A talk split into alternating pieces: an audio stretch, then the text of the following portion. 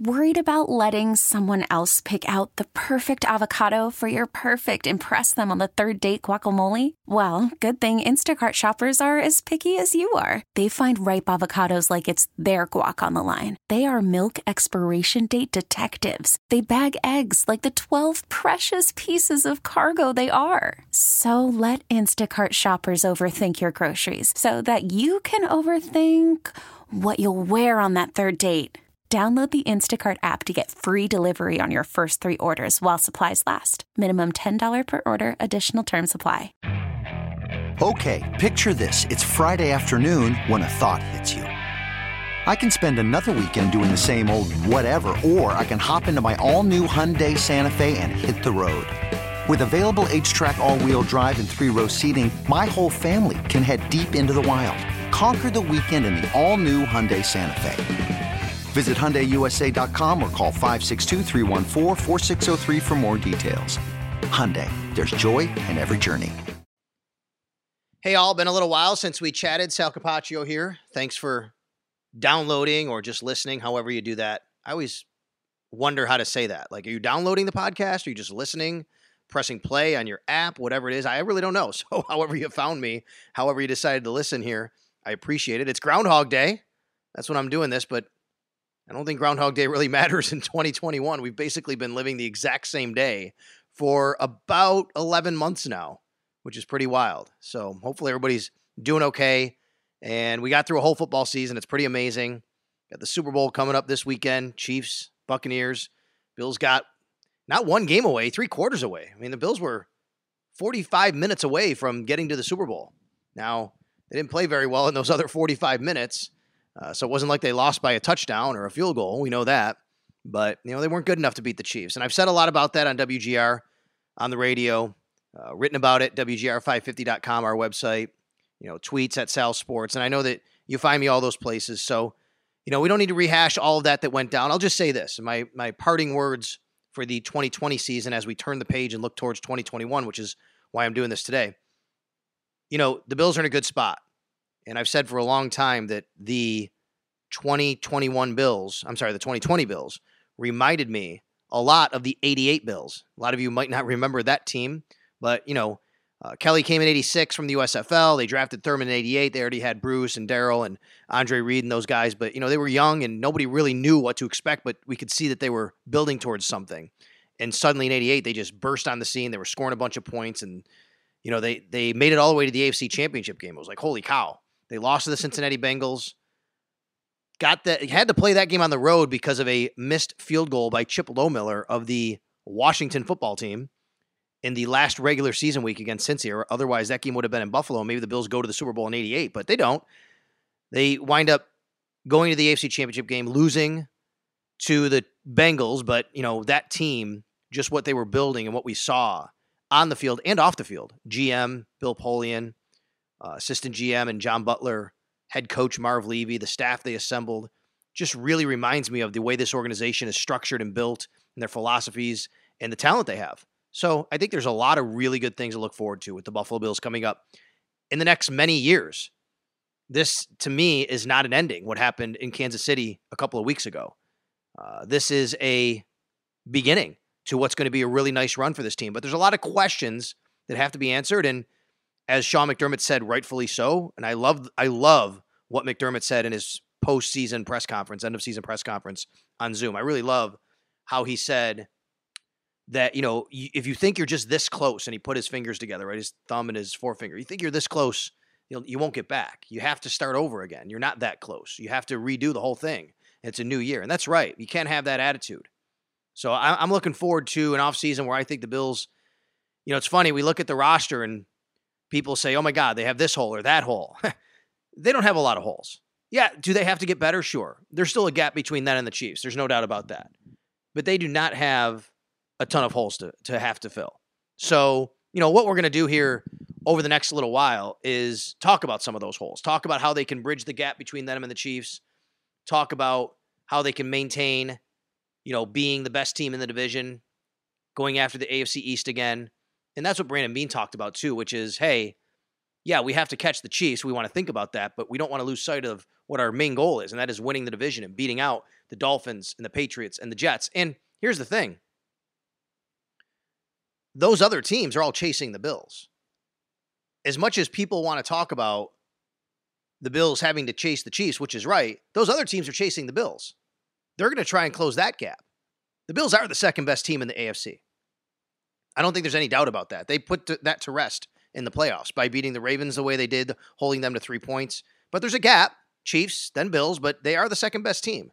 And teams are going to be out to try and beat them. And they have to catch number one. The way they do that is to try and get the number one seed next year, to get home field, to have the Chiefs come to your place when it comes time for a playoff game and the AFC Championship game. Maybe get the bye.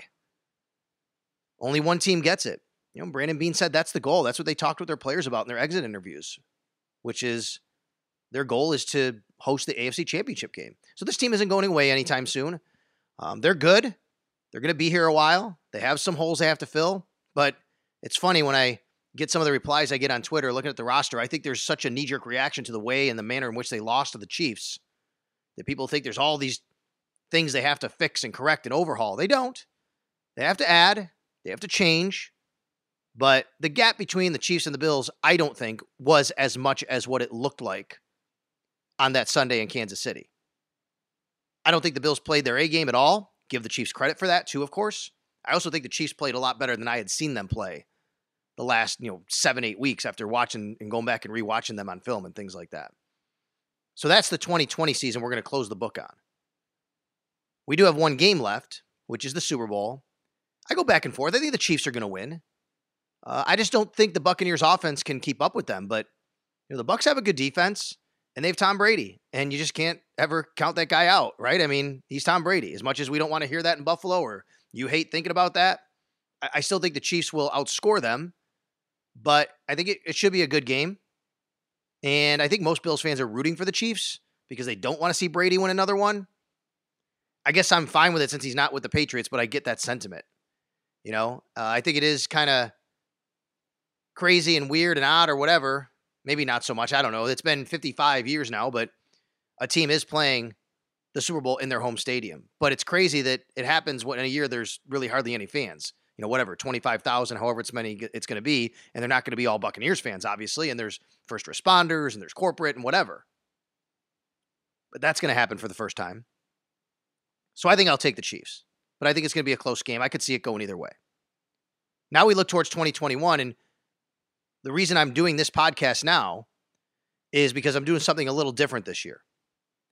I have, for the last couple of years, at least last year and I think the year before, done my State of the Bills series right around now after the season, which is funny because last year I started it on January 12th. I went back and looked. The first State of the Bills article I did last year was on January 12th, which just goes to show you how soon and how quickly the season ended. Not the case now. The first one I did this year was just this past week, and it was on February 1st. Amazing. February 1st. Quarterbacks. So what I do is I look at each position of the Buffalo Bills, and I write an article on it at our website, WGR550.com, State of the Bills. And I go through who's under contract, who's going to be a free agent, and my thoughts on what they need to do. So you can find that at WGR550.com. The first one was quarterbacks. I've done two now, quarterbacks and running backs, over a couple of days here.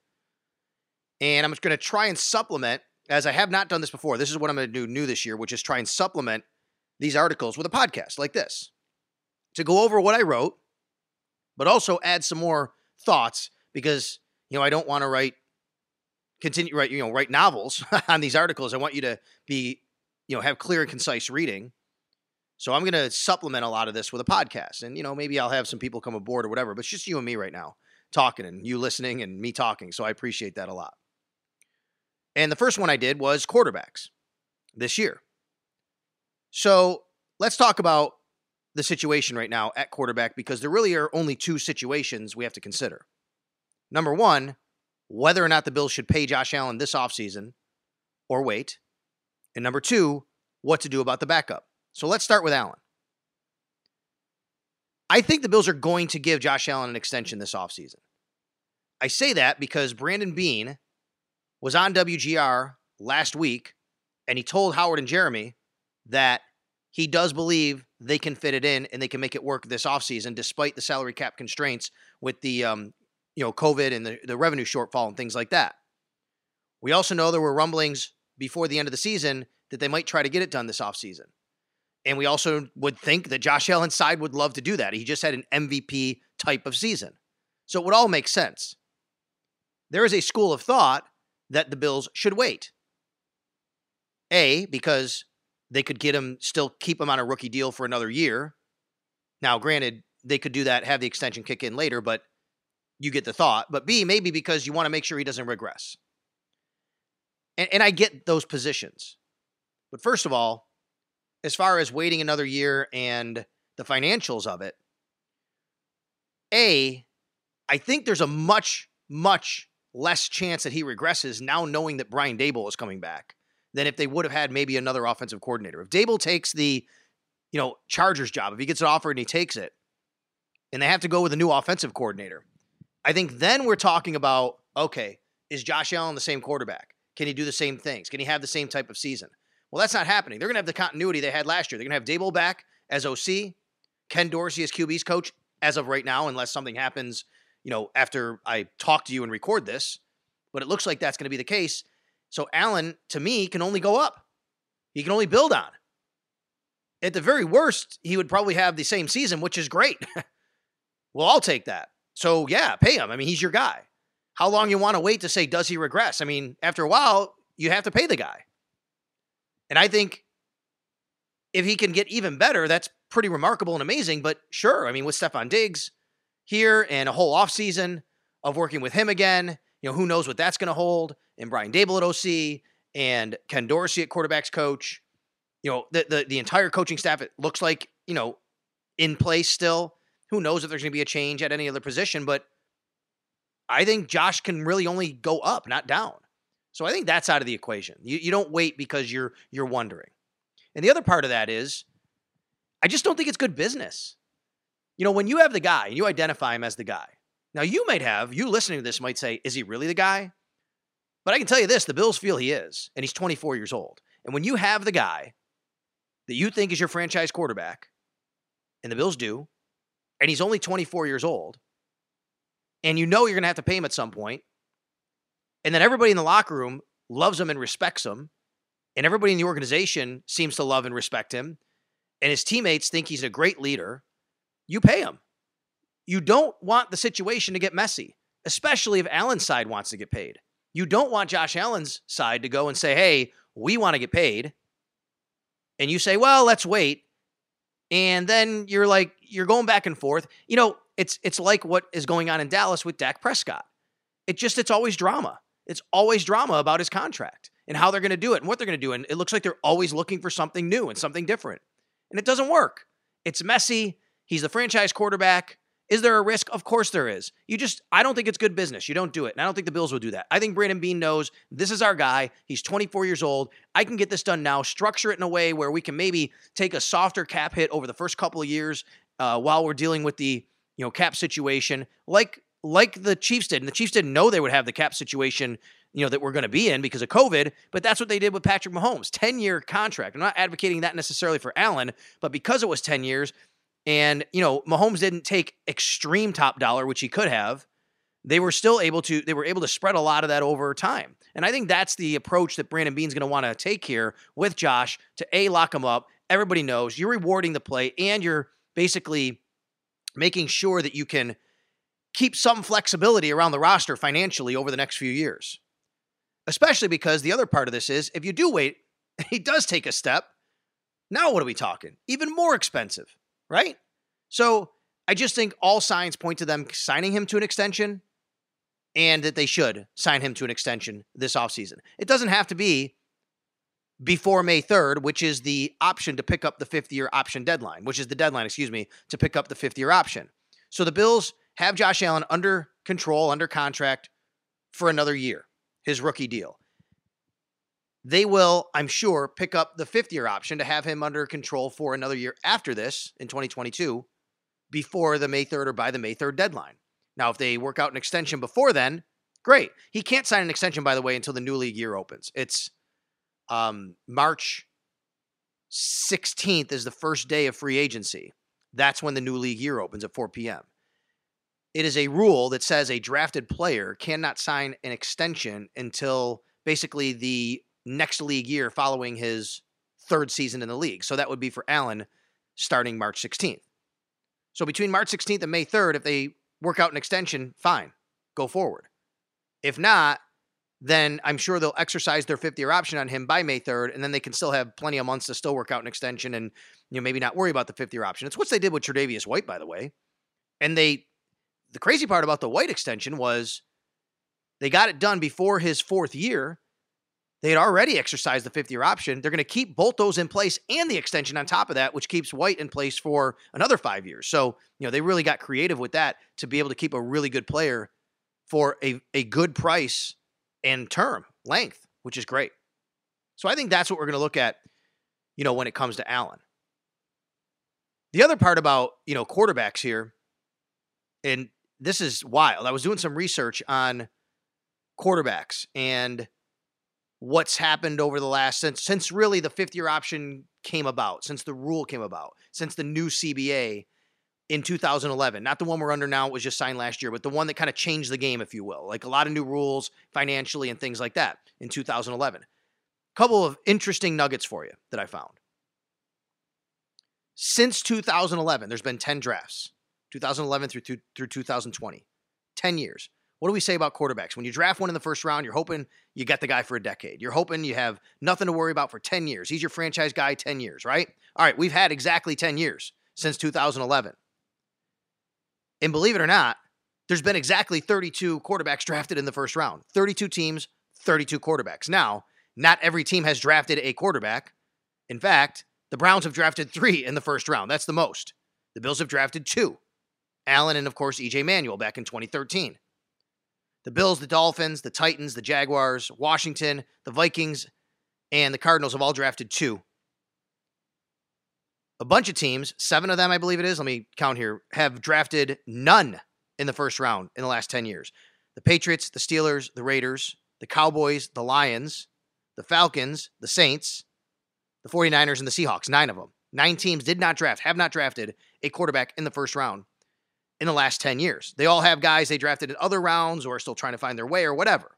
Pick them up in trades or however that may be. I mean, obviously Pittsburgh has Roethlisberger they drafted, but that was back in 2004. For example. And, you know, Seattle has Russell Wilson, but he wasn't a first-round pick back in 2012. But what's crazy is, out of the 32 who've been drafted, there have only been, remarkably enough, only 3 that are now playing with the current team that drafted them on a contract that's not their rookie contract. So what I'm saying is, there's 12 out of the 32 are still on their rookie deal in some way, shape, or form. So you just, okay, they're on the rookie deal, whatever. You put them off in a bucket. That leaves 20 remaining. Out of the other 20, only 3 of them actually sign an extension and are still with that team they signed an extension with that drafted them. You want to know the 3?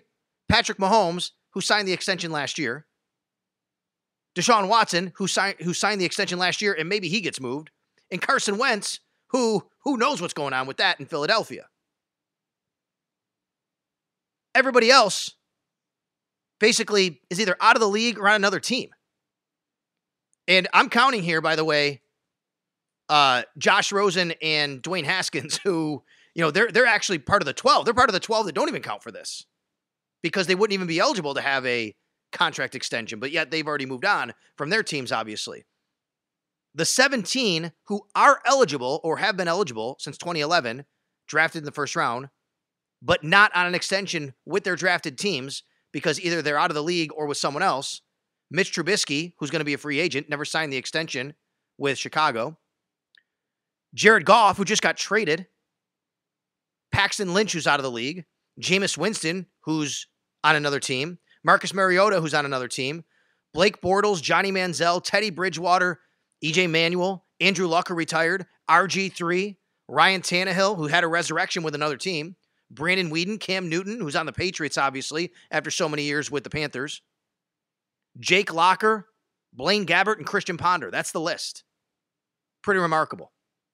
So when you find your guy, and you sign him to extension, there is a risk. You hope it works out, but I think there's also a lot to be kind of learned from the fact that teams have, but they still moved on from guys like, you know, Goff, like they might with Wentz. There's a risk there. There's financial implications there. But if you got your guy, you got your guy, and you sign him. And you don't worry about it until you have to worry about it, I guess. So here's the other issue with backup, with quarterback, and it's the backup. What do the Bills do about backup quarterback? Because they have Matt Barkley, who's going to be a free agent. They have Davis Webb, who is under contract, and Jake Fromm, who is under contract. So Barkley, who's been the backup, obviously, for the last 2 years with Allen. Remember, he was here with Derek Anderson at the same time a couple of years ago. Then, you know, Anderson retired. Barkley comes back. He, you know, he had re-signed. He'd already signed a 2-year deal towards the end of the 2018 season. That's up. But Matt Barkley, you know, he's been, there's a double-edged sword with Barkley. Here's a guy who has done exactly what you've wanted a backup quarterback to do. You know, be a really good soldier, know his role, be a good veteran leader for everybody else, understand the playbook, come and do your job every single day, never make any waves. You're not going to have to pay him a ton of money. He made, $2 million last year, I believe it is. And that's great. And that's exactly what the Bills want out of the backup quarterback spot, or at least wanted, I should say, as Josh Allen's gone through his development his first 3 years in the league.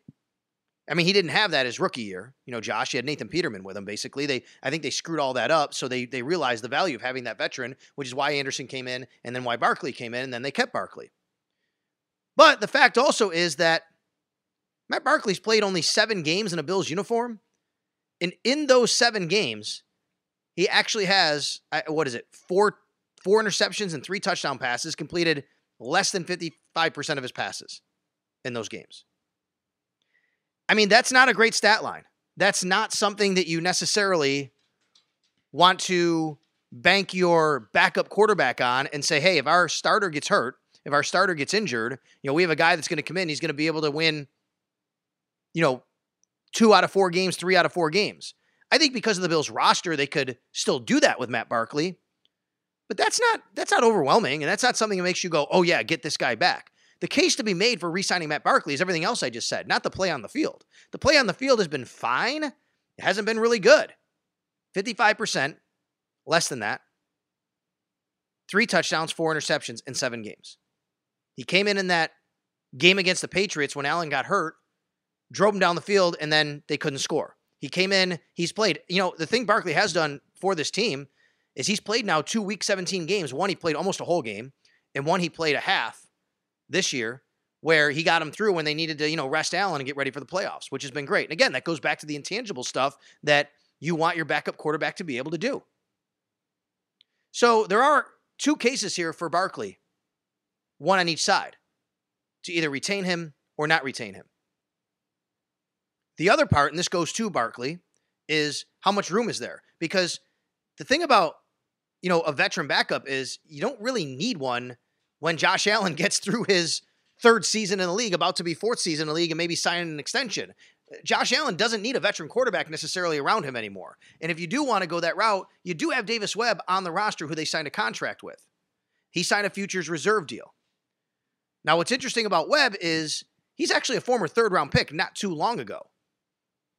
But he's never thrown a pass. He's never even played a snap, never been active for an NFL game, which is kind of amazing, actually, for a 3rd-round pick from just a few years ago. He's been on 3 different teams, the Giants, the Jets, and the Bills now. But the thing about Webb is he's kind of just like what I just described with Barkley.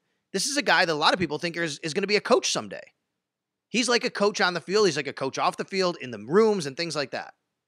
And he's even the guy that helped the guys, the skill position players. He helped organize, maybe he put the whole thing together, I guess, when they were down in Florida, doing all their workouts during COVID. He organized it. He ran it. He was like a coach on the field. That's the kind of guy you want on your team. And he signed a future reserve deal, which means it's most likely a 1-year league minimum deal. That's what most future reserve deals are.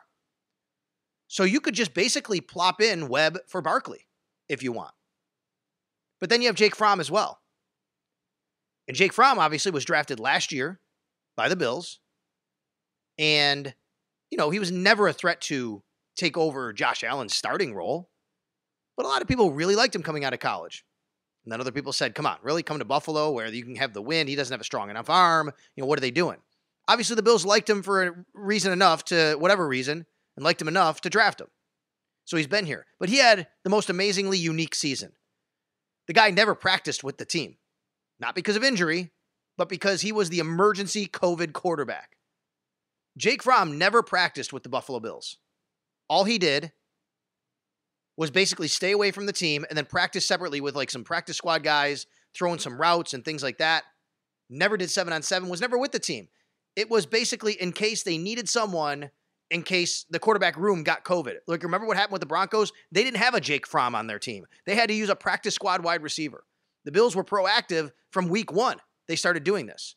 So we have no idea what Jake Fromm offers as an NFL player because he's never played in an NFL game, regular season or preseason, because there was no preseason last year. We only got to see him a little bit at training camp, and even that wasn't much. I mean, I saw him throw some passes before they did all that, but never in an actual like NFL practice once the regular season started. So I couldn't tell you really what Jake Fromm brings. And I don't even know if anybody down at One Bills Drive could tell you because he hasn't practiced against real NFL people in a real NFL setting at all. So now you have kind of like the decision here. Do you keep Webb and Fromm as your backups and say, that's it, that's all we need? Because they're going to be coming back anyway. They're under contract. Do you just keep them and say, that's all we need? They have 0 snaps, 0 NFL snaps between them. And if something were to happen to Josh Allen, you know, then you're really kind of hoping against hope they're going to be okay, whoever it is. Or do you bring back a guy like Barkley or someone else like Barkley who does have veteran NFL playing experience? Whether you like Mac Barkley or not, that's the question. Now, there is one other little wrinkle in here, and that is we don't know what COVID will hold. We don't know what the season's going to look like, roster and all those kinds of things.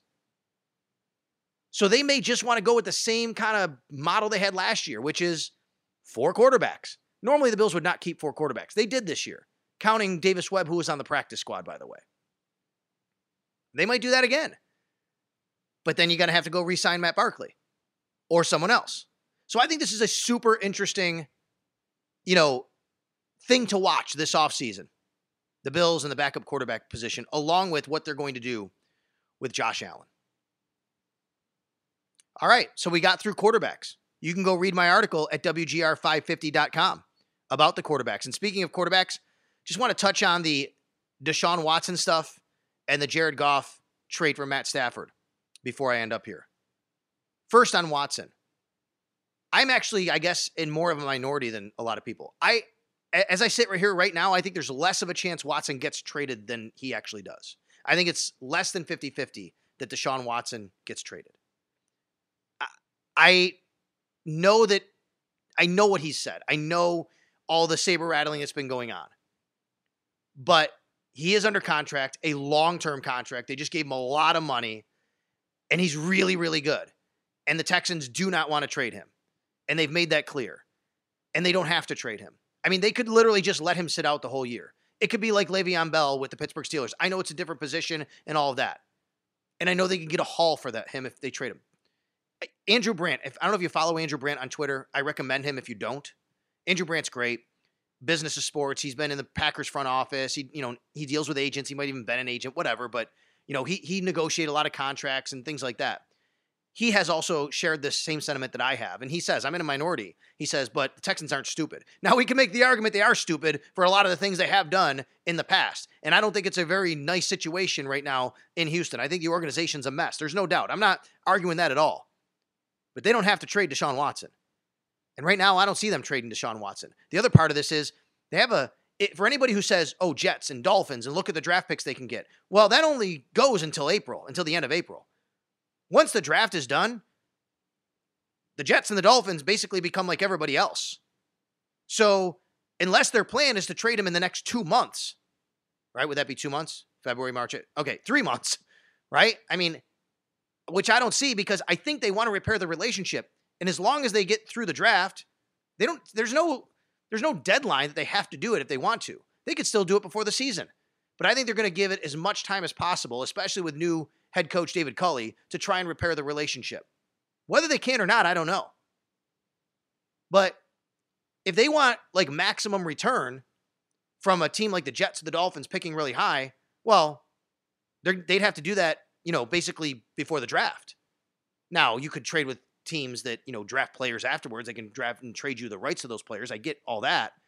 But then they would still have May and June and July and August, basically 4 more months to try and repair the relationship. And I, at this point, I don't see them trading Deshaun Watson. And I certainly don't see them trading him before the draft, because it just seems like they're going to do everything they can to fix a relationship, and that can't necessarily happen within the next 3 months. Now, as far as Goff and Stafford, Wentz is a whole different issue, but Goff and Stafford, you know, I think Goff, the league has realized, and the Rams have realized, his own team, he's been a creation of Sean McVay. And the league has kind of figured out all that pre-snap, talking in the helmet stuff, standing at the line of scrimmage, getting the answers to the test. They've kind of figured that out. They figured that out like a year and a half ago. I mean, go look at his numbers really over the last couple of years. They've really kind of steadily decreased and flatlined. And it's apparent Sean McVay and everybody, this is obvious now, they traded him. They said, we can only go so far with this guy. We have to upgrade. And that's what they did. And I think they did upgrade to Matthew Stafford. The question is, how much did they upgrade? Because, you know, Matt Stafford, to me, has a ton of talent. But I'm not so sure that he just comes in and automatically makes them the favorite, you know, in the NFC. I really like what the Rams have done. See, here's the thing about what the Rams did. And when I say I literally like what they've done, I like the fact that they're going for it. I think they gave up a lot and probably too much. But it's understandable. The NFC is kind of wide open still. We don't know who the Buccaneers are next year with Brady. Does Brady win and ride off into the sunset? We don't know about Drew Brees and the Saints. And look what happened with the Seahawks towards the end of the year. You know, the Rams are good. They have an excellent defense, and they have weapons. Their window to win the Super Bowl is the next few years. That's what they're trying to do. So go for it, man. I applaud teams that do that. That's what they feel they need to do. Upgrade, get rid of the contract of Goff, get a better, more friendly contract with Stafford, a talented guy who can work with McVay. Boom, go for it. I think that's awesome when teams do that. But they did give up a lot. And for the Lions, I actually really love what they did here. Even though I think Dan Gamble is he's going to be a disaster, and I think the organization that is, you know, basically still trying to find its way and stuck back in old school bang your head against the wall and eat kneecaps football. I mean, come on. That press conference was ridiculous. Chris Spielman, smart guy, but, you know, he's as old school as you get, helping to run that franchise now. And Dan Campbell, I mean, might as well just put this guy back in the 1950s or even before that, leather helmets. That's the kind of, you know, football this guy screams. But they gave him a 6-year deal. And by giving a coach a 6-year deal, you're basically saying you have time. And that's why it was okay for them to get 2 first-round picks that aren't even in this year's draft, 2022 and 2023. And they take on the contract of Goff, and that's part of the reason they paid so much, by the way. They had to take on the contract. But let's remember, they just hired their general manager who came from the Rams. He has a history with them, with Goff, was there when they developed him and scouted him. And they also, by the way, now will have more draft picks in a couple years if they do want to kind of speed up the process. They'll have 2 draft picks, 2 first-rounders in 2022, 2 in 2023, a third-rounder coming, this year, right, is that one. But then, even though they have to have Goff this year, essentially, with the contract, they can also evaluate after this year and then say, you know what, he's not the guy, and get out for not that much cost. It'll cost a little bit after next year, but then after 2 years, they can do it for free. So I like what the Lions did, because the Lions aren't winning anytime soon, and I like when teams know who they are. So that's why I like this trade for both teams, really, in essence, not because of, you know, the assets, not because of what they got. I like the thinking of the trade for both teams, because they both knew who they were. They both know who they are. The Rams know who they are. They're going for a Super Bowl now. The Lions know who they are. They're not winning now. So they're going to try and basically get as much as they can for the next couple of years, and then boom, go forward. We'll see what happens with Watson. We'll see what happens with Wentz. That's a different situation altogether. I watched the Nick Sirianni press conference. Nick is a Jamestown native. His brother Jay is a friend of mine. He is the Section 6 football co-chair here in Western New York. Great family, great Western New York family. His brother Jay and their dad were both the head coach of Southwestern High School down in the Jamestown area, in really great football tradition down there. They've done a great job. J.U. Colcrick was also a head coach down there recently. He was the former Connolly Cup Award winner, went on to Michigan State, running back, played a little bit with the Bills. So really good football tradition down there, good football family. But he was definitely nervous in his opening press conference, and he wouldn't commit one way or the other, you know, to Carson Wentz. But, you know, just add him to the list of people who want to give examples of, well, you pay that guy too early and look what happens. Wentz, Goff. And, you know, you hope the Bills aren't in that situation, but I think Josh Allen's given enough evidence right now that he's going to be a franchise quarterback, and especially by keeping Brian Daboll in the fold, to circle us back to how we started this thing. All right, so we talked quarterbacks. I didn't get to the running backs piece. I'll do another podcast like tomorrow, and we'll do the running backs, and I'll go over that, and I'll supplement it. So hopefully you're checking out the articles, WGR550.com. Check out the State of the Bills, quarterbacks. I posted the running backs. Got a lot to say on running backs. Next time I talk to you, I'll do that. This has been fun. I'm going to try and do this for every position, so make sure you download, you subscribe. And by the way, I have no idea. A friend of mine started a golf podcast, and he tells me, I'm already featured on iTunes. I'm like, dude, I've been doing this podcast for like 4 years. I've never been featured. How the hell do I get featured on iTunes? I have no idea. I mean, we do it through radio.com. I upload it through our website. Maybe that has something to do with it. It's not like independent. I'm not really sure. But whatever you can do to help by adding comments and liking it and all that kind of stuff, go do it, because then I can get featured and we can talk and do more of this stuff. And yeah, I'll feel cool about it too. So thanks a lot for listening. I'll talk running backs next time we talk on the Sal Sports and Stuff podcast. We're doing the State of the Bills 2021. This episode is brought to you by Progressive Insurance. Whether you love true crime or comedy, celebrity interviews or news, you call the shots on what's in your podcast queue. And guess what? Now you can call them on your auto insurance too, with the Name Your Price tool from Progressive. It works just the way it sounds. You tell Progressive how much you want to pay for car insurance, and they'll show you coverage options that fit your budget. Get your quote today at Progressive.com to join the over 28 million drivers who trust Progressive. Progressive Casualty Insurance Company and Affiliates. Price and coverage match limited by state law. You could spend the weekend doing the same old whatever, or you could conquer the weekend in the all-new Hyundai Santa Fe. Visit HyundaiUSA.com for more details. Hyundai. There's joy in every journey.